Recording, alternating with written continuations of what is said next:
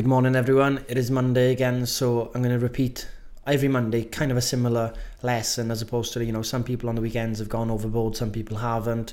Just remember as well, for I think someone left a comment in a group, and I think it's great that, like, when you say, like, oh, yeah, I've missed out this weekend on something, you haven't missed out if you've decided to not drink or go out. You've prioritized, you know, not drinking alcohol, you prioritize your health. Same with people who go out and have too many drinks. It's not as if you uh, don't care about your health. It's that you're trying to integrate this lifestyle into the reality of the world. So either way is fine, and you're gonna have people are gonna have a mix of weekends through this challenge, and that's absolutely fine. But again, it's Monday again now. It's like a reset. You know, whatever happened the weekends happened, good or bad. We have to start fresh today. Essentially, we start fresh every day. Um, you know, it's nil nil every day. Let's keep going. Let's go build that score. But it reminded me of. Uh, so we're going to learn this in the second book in book club, but it's an important lesson. Um, Epictetus says in his Discourses, which is a book that has influenced you know modern day CBT and everything quite heavily. And he says, you know, he says he's talking to basically the book is him talking to students and someone's writing down his uh, conversations after the lessons. It's very natural but to the point. And he says to one of his students, who is telling telling me he wants to live in peace, and he's saying to him about living in peace, and he's saying, you know, why is it that you want to read? You know, tell me that. If you turn to reading for the sake of entertainment or to acquire knowledge of some kind, you're frivolous and lazy. But if you're directing your reading to the right end, what else could that be than happiness? And if reading doesn't secure happiness for you, what use does it serve? And it's similar to we're doing a turtle. You know, we're not doing turtle just to acquire knowledge. That's not the point. That's, that's exactly why we do book club and why we do so many Zoom sessions. We're not trying to acquire knowledge as doing it for entertainment. We're trying to actually get to create a lifestyle from it. So we have to actually put these ideas or methods to the test, which is in the real world. And this is exactly what he says to this person who says that he just loves reading, right? Um, and the guy and the guy replies to him saying, "Doesn't reading help to prepare for us for life?" And then Epictetus says back, "But life is full of many things apart from books. It is as if an athlete on entering the stadium should burst into tears because he is no longer able to carry on training outside. This is what you were training for. This is what your jumping weights were for, and the sand too, and your young training partners. And are you now looking for those when the time for action has arrived?" Right? So what he's saying there is like, yes, it's great for us to acquire knowledge, to do these sessions, to read the books, to talk to one another, but we all got to get it, get in the arena. And that's why I think this challenge is special compared to the first octagon. The first octagon, we were training, we were outside the arena. It wasn't essentially real life, as you'd say. Now real life has come, Octagon 2, we are in the arena. We can't keep turning back to, oh, I wish I would have read more. We can apply what we've learned right now. And that's the purpose, right? That's the purpose of this challenge and that's the purpose of weekends. We must put ourselves in the arena on the weekends. And I want to hear your stories. Like, did you go out? Did you drink too much? How do you feel about it? Did you catastrophize? Like, this is the important battle, not did I learn one more thing last week? It's not what did I put to use last week? What did I put to the test last week? So, what did you put to the test this weekend? Let me know. He goes on to say as well, he goes, We shouldn't say today I've read this many lines and I've written this many words, but what to what do so in the, this way instead. I haven't ex- no, I formed my motives as the philosopher recommend. I haven't exercised any desire. I've confined confined my aversion solely to things that lie within my sphere of choice. I haven't allowed myself to be intimidated by so and so or disconcerted by so and so. I've exercised my patience, my abstinence, my cooperativeness, and thus we should be thanking you know, nature, he says here, for what we ought to be thanking him for. So he says here, we shouldn't be saying, like, oh, last week I did, you know, and I, to be fair, we probably should rephrase how. So we would say, which seminars did you do? What did you do last week? Let's start thinking, whilst you did do like two seminars last week, what Epictetus is saying here, we don't want to know how many seminars you did, how many lines you read. We want to know what you exercised last week. So, what did you learn from Hugh Gilmore last week, and how did you put that to the test? That's the answer, yeah? What did you learn about macros last week that you put to the test? What did you learn from the daily audio drop ins? What did you learn from book club? And what have you put into test? And that's what he says here. Like, he says it's better to say today I form my voters as a philosopher. Today I've exercised, I've, I haven't exercised any desire. Today I've um, only focused on what's in my control. Today I've, I haven't allowed myself to be intimidated. These are the things that matter. So when you're looking at wins over the weekend, whilst you might be like, well, I did drink too much or whatever, let's look at the good stuff you did. You say, well, I did put myself in the arena. I did put myself in the w- real world. I did try and be more mindful. I did try this and I did try that. And whilst not everything's going to be perfect, I think our ref- reframing of this is better. So I think we should reframe things in that sense. Um, and this all came from my comment on the Facebook group, got me thinking. Um, and to finish off on Epictetus before we go over to don't want to share too much of it because we will get into it more in the last quarter, last quarter of the challenge. Um, Epictetus says, "In a word, remember this: that if you attach value to anything at all that lies out, that lies outside the sphere of choice, you've destroyed your choice." Not only is office outside that sphere, but also freedom from office, and not only want of leisure, but also leisure itself. Right? And the guy's like, yeah, but I don't want to go into the, I don't want to go into the crowd. I don't want to be in a busy crowd. And he says, but if you get caught in a crowd, call it the games, call it public gathering, call it a festival, and join in the festival with everyone else. For what sight could be more pleasant to someone who loves his fellow human beings than a crowd of people? We look with pleasure at herds of horses and cattle, and are delighted to see a large fleet of ships. So is one to be distressed to see a crowd of people. But the guy says, But they deafen me with their shouting. And he says back to him, Then it's your hearing that's impeded. What does that matter to you? In your ability to deal with impressions, so first thoughts and stuff, is your ability to deal with impressions hampered in the same way? And who can prevent you from exercising your desire and aversion in accordance with nature? And so too your motives to act or not act, what commotion has power enough to do that? What he's getting at there is like, we should want to be out there with the human beings. We should want to be in the festivals and the Olympiads and stuff they used to back in the day. It's very similar to how we live now. And he's saying, what, what, you know, that's that's the best way to be as a human being. But he's saying that still doesn't have the power to stop you from um, controlling what you can control in those choices. Yes, someone can annoy you by shouting, but does that mean you have to punch them in the face? Someone might tell you to down three shots. Does that mean you have to down three shots? This is the reality. This is where we have to be in. We have to be in the crowds and be able to to, to handle them. So that's enough for the weekend chat. And Hopefully, that's uh, helped some of you kind of I don't know feel a bit better about maybe going out and drinking and maybe not succeeding exactly what you wanted to do. I managed to stay in. I didn't feel too well this weekend, and I feel grateful that I didn't drink a drop of alcohol and stuff like that. And I feel a lot better for it. And the weekend before, I had too much. But still, you know, I still want to be there um, I still want to be out watching rugby with my friends and stuff, and I still want to nail the balance, and that's what I'm going to focus on. But again, this week it's week three, week three, day one. So we're starting now to build momentum. A lot of you would have built a lot of momentum mindset wise, unlocked a few things, listened to a few talks, and actually deployed some new, you know, Hugh Gilmore's techniques, Dean's, Ryan Williams, right? There's a lot of these things you're going to start doing, and it's going to change your mindset quite quickly. But physical changes, you might start feeling a bit leaner now because we lose fat inside first, then outside. So we got fat in the around the organs, right? Then we got fat subcutaneous, so under the skin. So you the fat comes off first around the organs. So you might feel leaner. A lot of you might think is I'm feeling a bit leaner, but I don't look it. That's because you probably lost a bit of fat around the internal organs, and that's good. And then you lose fat from top down, basically. So you lose fat inside out first, and then from the top down.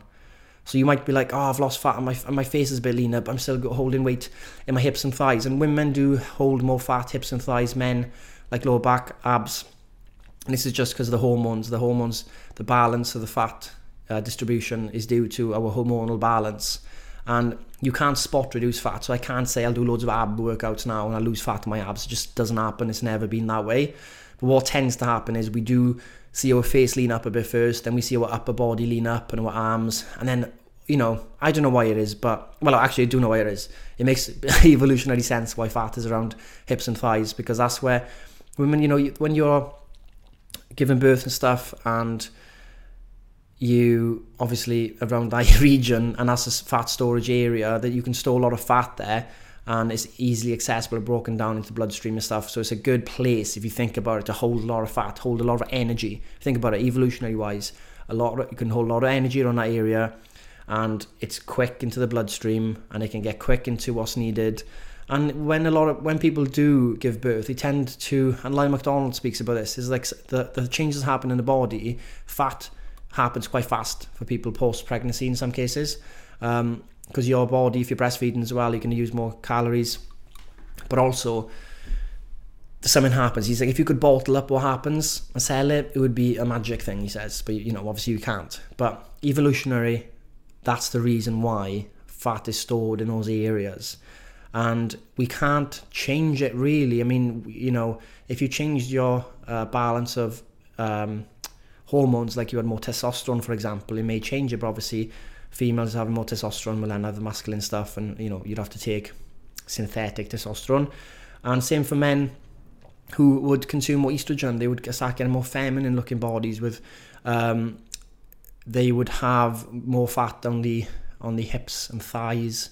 They start having um, kind of the breasts grow and stuff like that. So they definitely change where fat is stored. But don't fall into the trap of thinking you do more arms, you lose more fat in the arms. You do more abs, you lose more fat in the abs. Fat loss will come as it does in a deficit. You can't control exactly where and when and it doesn't matter. It's not in your control. And exactly this, leave go of that control. You know, look if I'm losing fat, losing fat to my face, but I wish I was losing fat in my abs. But that's not the case, right? You're not going to lose fat in your abs faster than your face. It's not how it works. So there's no point thinking about it. Don't even wind yourself up about it, right? So that's how we do lose fat. So if anyone is wondering, um, why is it that they feel leaner but they're not actually looking at it, it's just that. Just keep going. It does happen. Um, and there's something called the whoosh effect as well, where you might be holding the same weight for a while, and then one day you weigh yourself and you drop like four pounds in one day. Now that doesn't mean you've dropped four pounds of fat in one day. It just means that you were holding on to a decent amount of water retention. All of a sudden it drops. Um, for, for, for reasons we don't really know, we can. There's some reasons we know, but not 100%. And then, you know, you could you go down. It just that's just how it works. So a lot of you will experience this. So some of you be like, I haven't dropped for ages, and then it just comes out of nowhere. But then you feel all, all of a sudden all better. But what I'm trying to tell you is don't worry about it. It will happen over time. Just collect the data, daily weigh-ins, and you'll be fine. Um, so the whoosh effect. And then the last thing to cover today to get you started on stage, there's something called the valley of despair. It tends to kick in about now or week four. And it just means that you kind of lose that initial motivation and you start thinking, ah, oh, I wish I had that motivation from day one. It's tougher than I think. And look, changing your lifestyle is going to be tough. It's never an easy thing. But this is why tiny habits is important. We can build tiny habits into our lifestyle and we can make it more manageable. But what alternative do we have? With all your dieting being disastrous for our health, what alternative do you have but to actually just give yourself, just to have some patience? That's all I'm asking for you guys is to have some patience with this, have some patience with us, have patience with yourself, and your health will be much better off for it. Don't keep falling for the easy, fast, quick, extreme ways, even though they're more they they are more like exciting and they are tempting. If we can resist that temptation and go down the path of a lifestyle change, you listen in a year's time, six months' time, whatever it's going to be, you're going to look back and go, you know, thank God I didn't get swindled by that kind of you know, quick results thing. And that's what the uh, story of the choice of Hercules is about, where Hercules was walking down a path and he had one, he had a forked path. On the left, there was this like angel woman. She's like, come down this path, Hercules. You don't have to work. You'll have never have to work. You'll have all the glory, all the the le- the pleasure. You'll have the body of your dreams. You'll have to do nothing, and you just live in luxury. And then the other fork is the another kind of angel going, don't listen to her. Whilst you might have, you know, the the lean body and all the pleasures in the world and you can do whatever you want and all that, you won't feel fulfilled because you won't have earned any of it. And you feel terrible for keeping going down instant gratification. You feel shockingly bad for it. If you come down this path, it's very tough. There's a lot of challenges on the way, a lot of obstacles we're going to put in your way. And those obstacles are like a medicine. They might go down with a bit of kickback, like, oh, this is disgusting, but it's for your own good. So we're going to give you 12 big challenges but because you do them yourself and you overcome these challenges yourself, you're going to become somebody you never thought was possible. Hence, he became the famous Hercules. Now, Hercules wouldn't be Hercules at all if he didn't go through those tests and the 12 labours, right? He had to go through those obstacles to become Hercules. And it's all the same for you guys. Who do you think you're going to become if you always go for the easy option? You always fall for the simple tricks, the extreme methods, with quick, fast, get rich quick schemes basically. Like if you keep falling for those, because you don't want any obstacles because you want it to be as easy as possible. Who are you going to become? Absolutely nobody and absolutely nothing. But if you want to go down a tough path, which it is, the lifestyle change is, the obstacles you're now overcome overcoming, they will start pushing you and molding you into this person. And only when you look back, you'll realize I'm the person I am today because I actually went through those obstacles. I actually went out on those weekends and I went drinking to try and build it into my lifestyle. I actually did want to learn about macros, in my education, and learn to cook and meal prep. I actually did learn about strength training and I did push myself to want to use more weights. I did actually sign into some mindset seminars. I did actually read a non-fiction book for the first time and it was challenging to fit it in my kids and all that. But I woke up 30 minutes early a day and I've got more time in my day. I did all those things. I overcome them. They're like medicines. And that's how I am today, a healthy, positive person. And that's why I am Hercules. So just remember that. These obstacles, and Ryan Holiday has a book called Obstacle is the Way. That's pretty much what it's all about. The obstacle is the way. Um, and we go through it. We don't try and run away from it. We go through the obstacle, and the the person we become going through these obstacles is what matters. So remember that and enjoy yourself today. So remember, we are taking things one day at a time. The person we are becoming, so the person we are working on right now, will eventually morph into this person time that you won't believe is you. But it but you can't just skip all the day. You can't just go all do you know do weeks weeks of work at once. You have to take things one day, one action at a time, and we just build up. So that's all we're gonna do. One day, one action. So get your one big thing done. If you are still not on the challenge, you're still waiting to do your macros, or running your first workout. Your one big thing today is just pick one of them. Just do your tracking, do your workout, um, do drink your water, get your steps, and just pick one of them and we build momentum. Everything starts tiny habits and they build. Right? Zara was on one of the calls last week and I finished with this and she was saying how she was always trying to do courses all the time, online courses. And you know, they were huge amounts of work to get done, loads of videos to watch. And she would never complete them. Because you're looking in its totality, you're looking at it as like eight hours of work, eight hours of videos, 15 hours, 20 hours. But then she started saying, you know what, I'll just read one page a day and that's what she did. And now she's finishing courses at a speed she never thought was possible because she's reversed it and done like actually I'll just do one a day, and then it turns into ten a day. So it's easy to trick our mind this way. So for you, this is why the one big thing method works. What's your one big thing today? You might probably, you will probably do more than the one big thing today, but just do your one big thing today, and that's it in your mindset, and then it's going to build momentum. Because we we get motivation mainly after we build. So we instead of thinking motivation equals action, action equal progress, progress equals motivation, we can start with action, which is one page, one step, one run, and then one run, one minute of jogging. That then goes into progress. You're making some progress. Once we make some progress, we feel awesome, and then we can make progress. That fuels more motivation, and boom, that is the cycle. So use it today to your advantage. Have a good day. Speak to you tomorrow.